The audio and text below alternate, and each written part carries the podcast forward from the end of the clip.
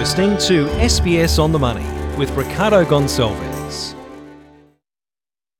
Hi everyone, Ricardo Gonçalves here. It is Wednesday, the 2nd of December 2020. This is SBS on the Money from the SBS Newsroom, your daily 10 minute business and finance news wrap. Later, a flat result for the Australian share market despite a stellar GDP result. The Australian economy expanded 3.3% in the September quarter, and that means the economy is out of a technical recession. But year on year, it's still 4% weaker. So, for more, I spoke earlier with Jo Masters. She is the chief economist of EY Oceania. Jo, just how excited should we be about these numbers?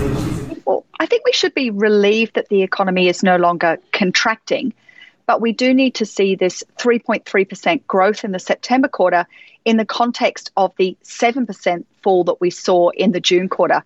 To put it in perspective, the economy is still 4% smaller than it was at the end of 2019. Okay, still that 3.3% rise for the quarter was better than expected, even when Victoria was on shutdown. Why that surprise? So, what we've learned is that as we ease restrictions and open our domestic borders, we get an almost immediate improvement in economic activity. So, what the data has shown us is that conditions in Victoria were still very weak, but outside of that, across the country, we've seen an improvement in economic activity, particularly led by households who weren't able to get out and spend in the June quarter, have now taken advantage of easier restrictions to get out and spend some money. So, if this is a consumer led recovery, how much of that recovery is all about government stimulus? So, government is absolutely supporting the economy, uh, both through JobKeeper, so people maintaining that employment and earning that income, but also directly into the household sector. So, we've actually seen household income rise compared to a year ago, which is unusual in a recession. And it's that rise in income that's allowed households to continue to go out and spend. So we do need to be conscious that the government support for the economy is still very significant. Okay, so what happens when that stimulus is taken away? So that remains a key question. I think it's less of a risk than it was three or four months ago because we've seen such strong uh, growth in jobs and also in hours worked by Australians. So the balance is you want to get Australians back into employment, working their normal number of hours, and then pull back on that government support. At the moment, that balancing act seems to be going okay, but it does rely on ongoing jobs growth. Speaking of jobs growth, when we see this uh, GDP number at 3.3%, how do you balance it out? Because even though we're out of a technical recession, some people will still be feeling it, especially when we see where the jobless rate is going. Absolutely, and that's really important. I think it's important to remember that people don't feel a recession through GDP data. They typically feel it through the jobs market.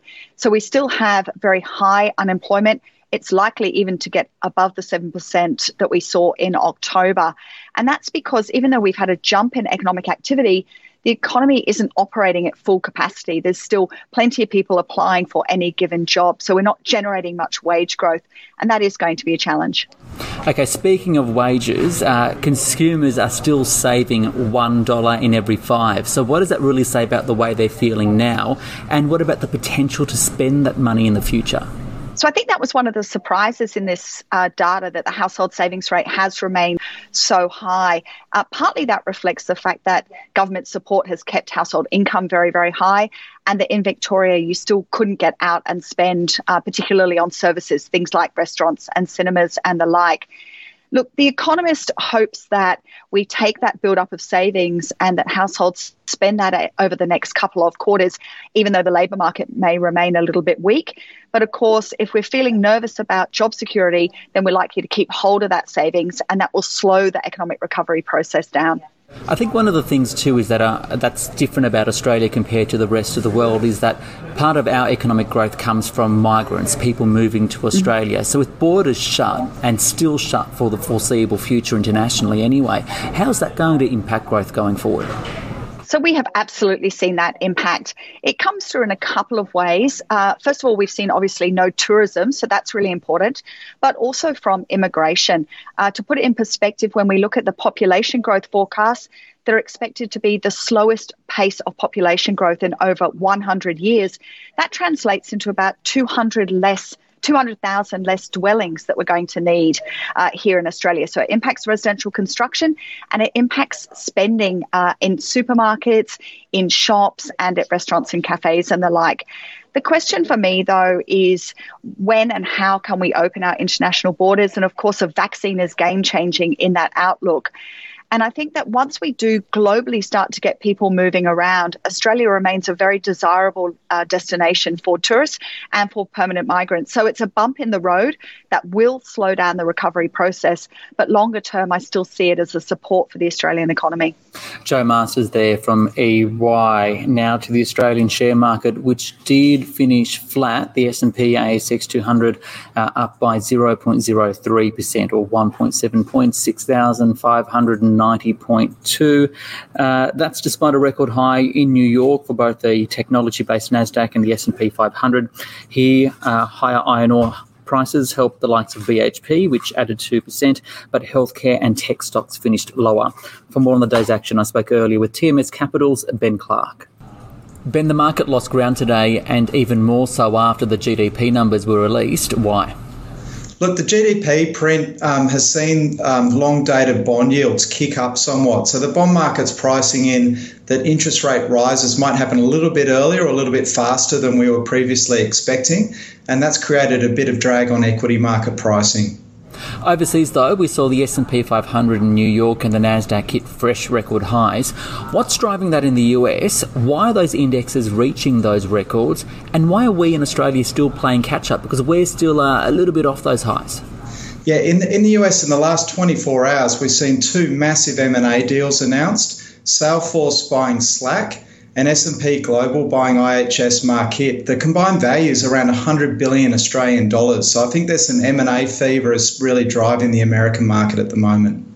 And uh, which sectors are you liking locally at the moment?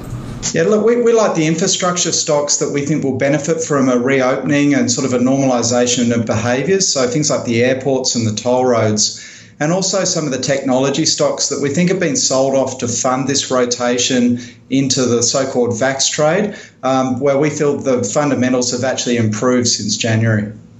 Finally, the, the Council of Financial Regulators says it's keeping an eye on the way the ASX is functioning, and it, follow, it follows that recent outage uh, it saw. Do those sorts of outages affect you or worry you as a trader? They don't really worry us too much. Outages around the world actually occur more often than you think they probably should, or you know that they do. Um, and the ASX was pushing through a major system upgrade on the day that this one occurred. So hopefully it's a bit of a one-off, and we won't see something like that happen again for a while. Ben Clark there from TMS Capital. That is SBS on the money for this Wednesday, the 2nd of December 2020. I'm Ricardo Gonçalves. You can follow me on Twitter and Instagram at Business Ricardo. This SBS On the Money podcast is provided for informational purposes only. The content on this podcast should not be understood as constituting advice or a recommendation. It is not personal advice and does not consider your personal circumstances or objectives. You should contact a licensed professional before making any financial decision.